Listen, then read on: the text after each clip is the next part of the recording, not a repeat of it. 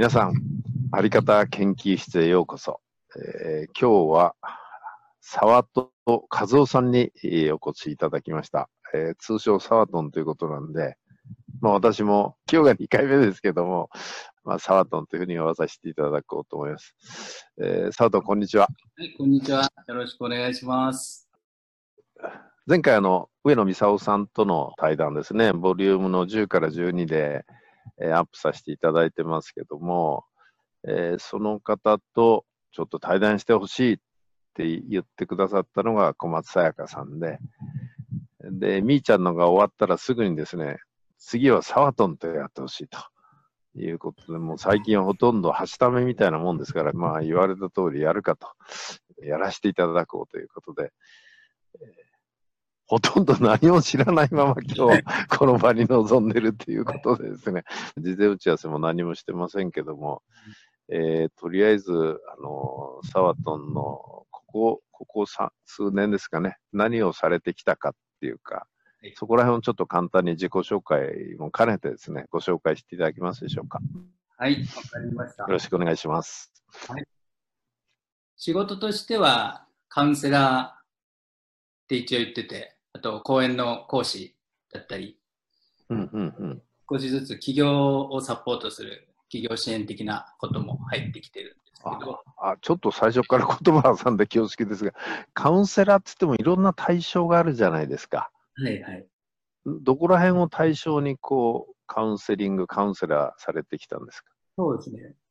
うつ専門カウンセラーってことでやってたはあ。うつ専門？はい、うつ専門。それを何年ぐらいしてこられたんですか？えー、っと、12年前に起業したんですけど、はい。からうん、5年前ぐらいまでですね。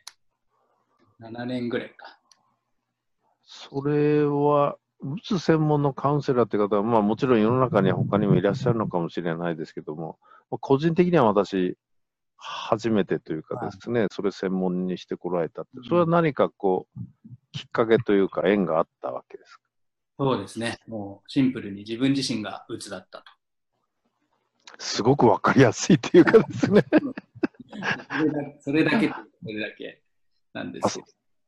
まあ自分自身がサラリーマン、はい。10年間やってたんですけど、うん。その間の5年半が鬱だったんですよ。ああ、それはやっぱりなんか、なんだ、その原因というか何かは明確に今だと話せるんですか？そうですね。まあ、あの、きっかけ的なことで言えば、過労と振動で、はあ、はあはあ、まあ、サラリーマンで入って、3年間静岡の会社に行ったんですけど、はい。それで結構、あの、実績も出たので、うん、関連会社の船会社に出向してこいと。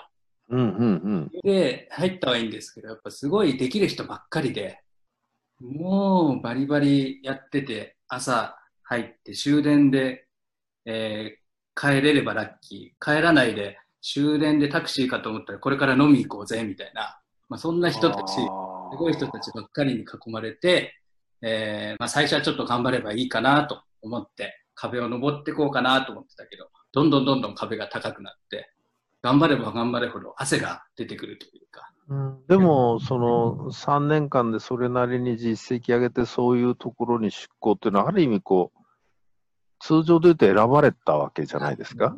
出世街道みたいな、そんな。そうですよね。出世街道のコースにこう乗せられた、そのぐらい仕事ができたっていうことですよね。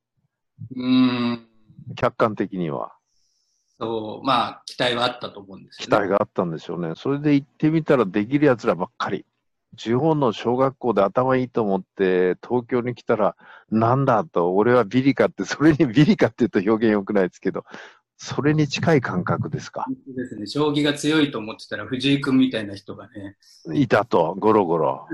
それは楽しくないですね。そうですね。なんとか追いつこう。なんとか、えー、頑張って、えー、迷惑かけないようにしよう。うん。ここで言ってるので、どっちの会社にも迷惑かけないように。ああ、なるほど。どう評価されるかとか、認められるかとか、そういう上司の目ばっかり気にしてた気もしますね。それは苦しいですね。うん。だからちょっと自分を大きく見せるっていうのがもう当たり前に、無意識にやってて、だから、うんはい20代ですよね、それは。20代ですね。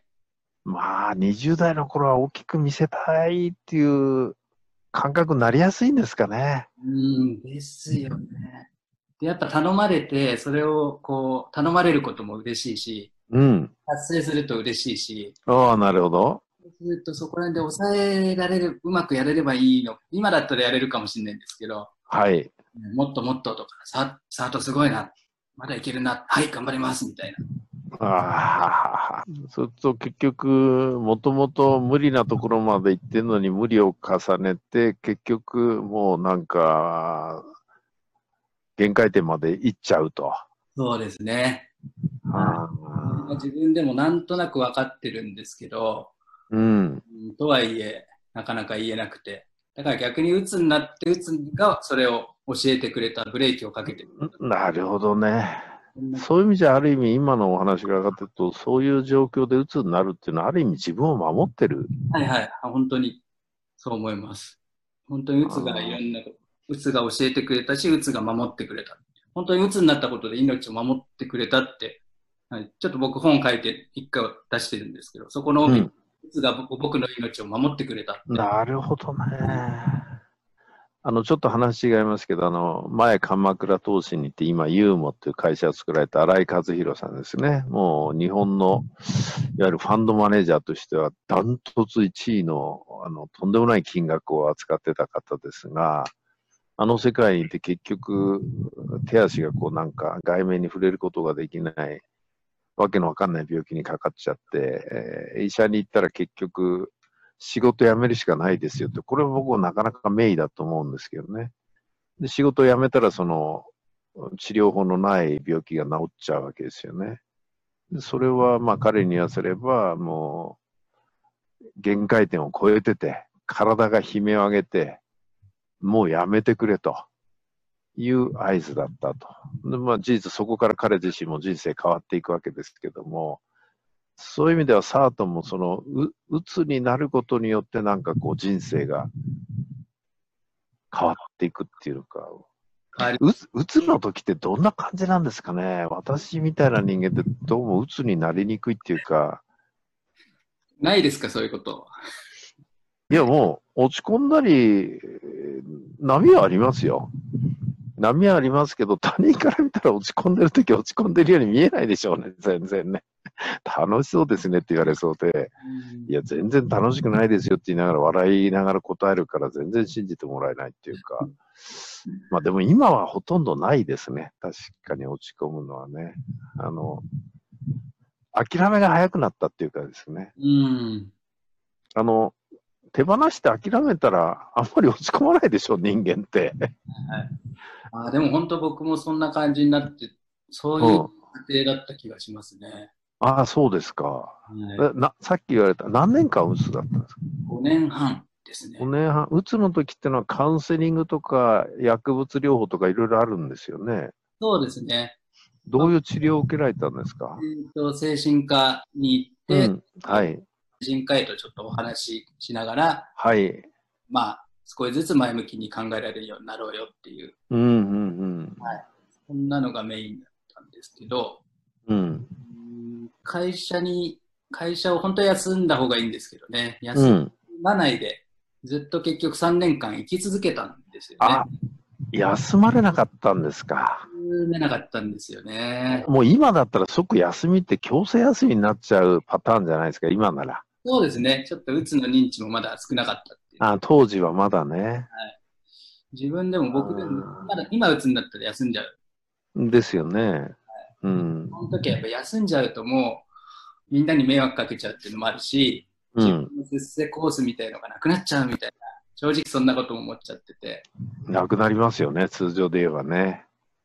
だから当時であれば、もうともかくカウンセラーにかかってるとか、心療内科かかってることは内緒にしといてくれと。で、理由はやっぱり、あの、自分の将来を考えると、マイナスの評価になるから。うんっていうのは結構標準的な思考ですよね、当時の。で、こう脱することができたっていうのはなんかきっかけはあったんですか？そうですね。まあ、あの、うん。まあ、結局、そんな自分を、まあ、うつの自分でも OK とか、うん。自分も OK っていうふうに思えるようにななってったっていうことなんですけど、うん。うん。きっかけとしては何個か、まあ、少しずつ少しずつ自分を認められるようになったってことでは思うんですけど、うん。大きなきっかけかなって思ってることは何個かあって、はあ、はあはあ、結構言ってみていいですかね。はい、どうぞ。あのー体も病気したんですよ、僕。は。はい。うつで終わるかなと思ったら、今度体の方が蝕まれちゃって、はい、はい。5年半のうちのそのうん。4年ぐらい経った時ですね。はい。潰瘍性大腸炎っていう病気になったんですよ。大腸炎？潰瘍性大腸炎。大腸がんに近いような感じですね、なんとなく。ああ、なんかね、イメージとしては、胃潰瘍の潰瘍って書くんですけど、ああ、はい、はい、はい。まあ、安倍総理、あの前安倍総理うん、うん。なんですよね。なるほど。はい。で、それで、まあ、急にお腹が痛くなって、トイレうん。も出れなくなって、えー血が出てみたいな、そんな感じになってきて、けー。うん、なんだこれはって、ちょっと本当にがんかなとかあの、やばいのかなとかいろいろ思ったんですけど、で、病院に行ったら、その潰瘍性大腸炎ですってよくわからない。はあ、入院ですと。う。いうになって、まあ、あの、大腸のあの一部が白くただれちゃってるので、炎症おうおうまあ、あの、ちょっと休みつつ、ステロイドとか強い薬をあの飲ん。で、えまあ、少しずつ治していきましょうとか、そんな感じだったんですけど、ー。うん。えー、結果的には、その、良くなったり悪くなったりって結構あれ繰り返してうん、うん。なんですけど、僕の場合良くなったかなと思ったら、えーっと、1年後ぐらいにまた、最初は1ヶ月ぐらいで退院したんですけど、また1年ぐらいで悪くなっちゃって、うん。えー入院して、で、今度はステロイドとか、あの、使っても全然良くならなくって、あら。でもうこれはどうしようもない。うん。これはもう、あの、大腸を取るしかないっていうふうに言われたんですよ。潰瘍性大腸炎の場合、あの、まあ、うまく薬で、とかでうまく付き合いながら生きていくっていうのが基本なんですけど、ああ、もう、サートの場合も取るしかないと。はい、手術イコールも全部取るしかないみたいな。ちょっと悪い全部。大腸の悪いところだけ取ると、それこれで縫い合わせても、また、あ広がっちゃう。はい、うん他のところがなる可能性が高いってことで、結局、2007年の2月に大腸を取っちゃったんですよね。ちょっと大変ですね。うん。小腸とつけるっていう手術はい。でも今こうしてみると普通に生きておられるんで、取っても生きていけるんですね、人間っていうのは。なくても大丈夫なんですよね。13年ぐらい経ったのか。あ、随分経ちました。うん。になったんですけど、まあ、その時に、僕の体の中の変化が結構、あの、大きくって、うん。あの、要は大腸がなくなるって何が起こるかっていうと、トイレの回数が増えるんですね。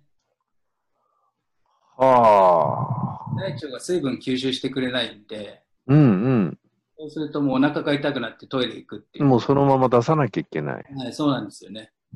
それが、あの、手術後は1日20回ぐらいはあ。20回トイレ行かなきゃいけないっていう感じだったので、もう、もうですね、ベッドから起きてトイレ行ったと思ったらまた行くし、寝てるのも大変でしたよね。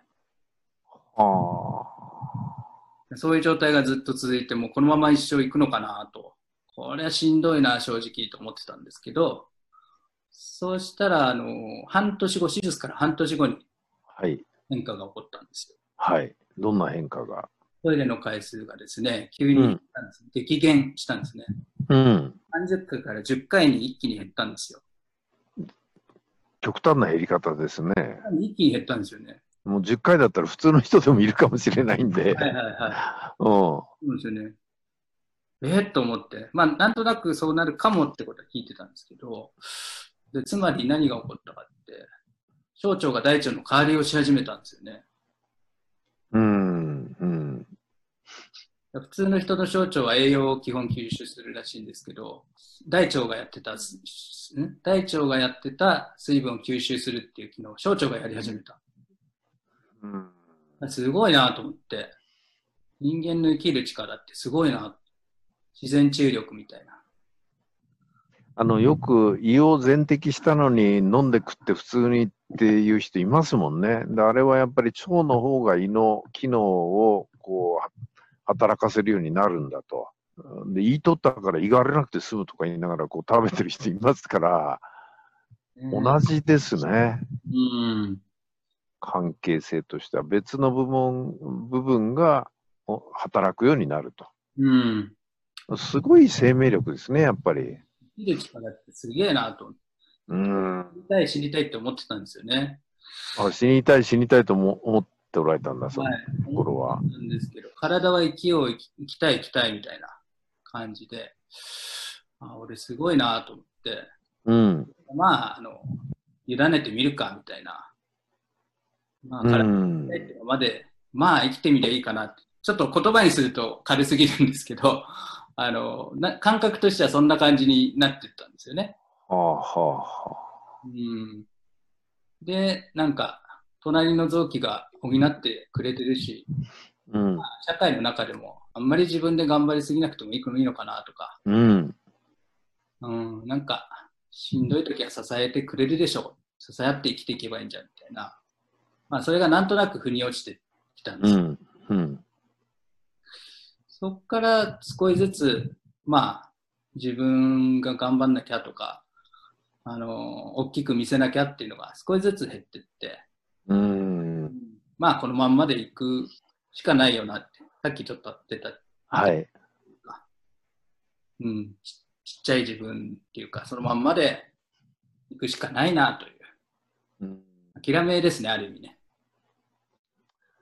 私はそういう意味ではちょっとなんか珍しいのかもしれないですけど、若い時から自分を大きく見せようとしたことがなくて、あで、なぜかっていうと、大きく見せようとするのは小さいわけだし、まあ、所詮バレるじゃないという感覚が、まあ、なんなんだろうな、もう、20代前半からそういう感覚なんで、例えば、背は高いんだぞって言って、つつま先立ちで歩いてたら、そのうち疲れるじゃないですか。で、下ろすしかないですよね。背が高く見られたい気持ちはわかりますけど、でもそれで何なのっていう感じが強くてですね、昔から。この頃ようやくそう分かってきた感じですけど、さすがに自分、自分のサイズを自分のサイズ以上に見せようっていうのは、うん詐欺とは言わないですけど、ただし、微妙なのは、時にはいいこともあると思ってるのは、それによって自分がこう努力するんであればいいと思うんですよ。だから自分はこのサイズだよって言ってる、本当はそうなんだけど、もっと大きく見せると。でも、そのギャップを埋めるような努力をされるようであるならば、大きく見せるのも常に悪いことではないと思ってるんですね。でわあの若い時から大きく見せたってしょうがないよなって人に、いや、お前大きく見せろよと、努力しろよってこう言いたくなることあるわけで、こういうことって本当に、まあ、ケースバイケースで当てはめていい人とそうじゃない人とあるんじゃないかなと。そういう意味ではあの、あの20代、30代で大きく見せるように努力してる人には、私は何て言うかというと、いや、もっと大きく見せろよと。その代わりすごい努力しなきゃいけないんで、その努力は僕は、あの、いいことだと思ってるんで、だからといって常にそういう思いがいいってわけでもないし、まあだからなんだろうな、何言ってるか分かんなくなっちゃいましたけど、こういう考え方がいいんだっていうのはもう時と場合によって変わるっていうことですかね。ただいずれにしてもそれで解放されて楽になったわけですよね、サラトンは。そうですね。うん。本当に楽になっていきましたね。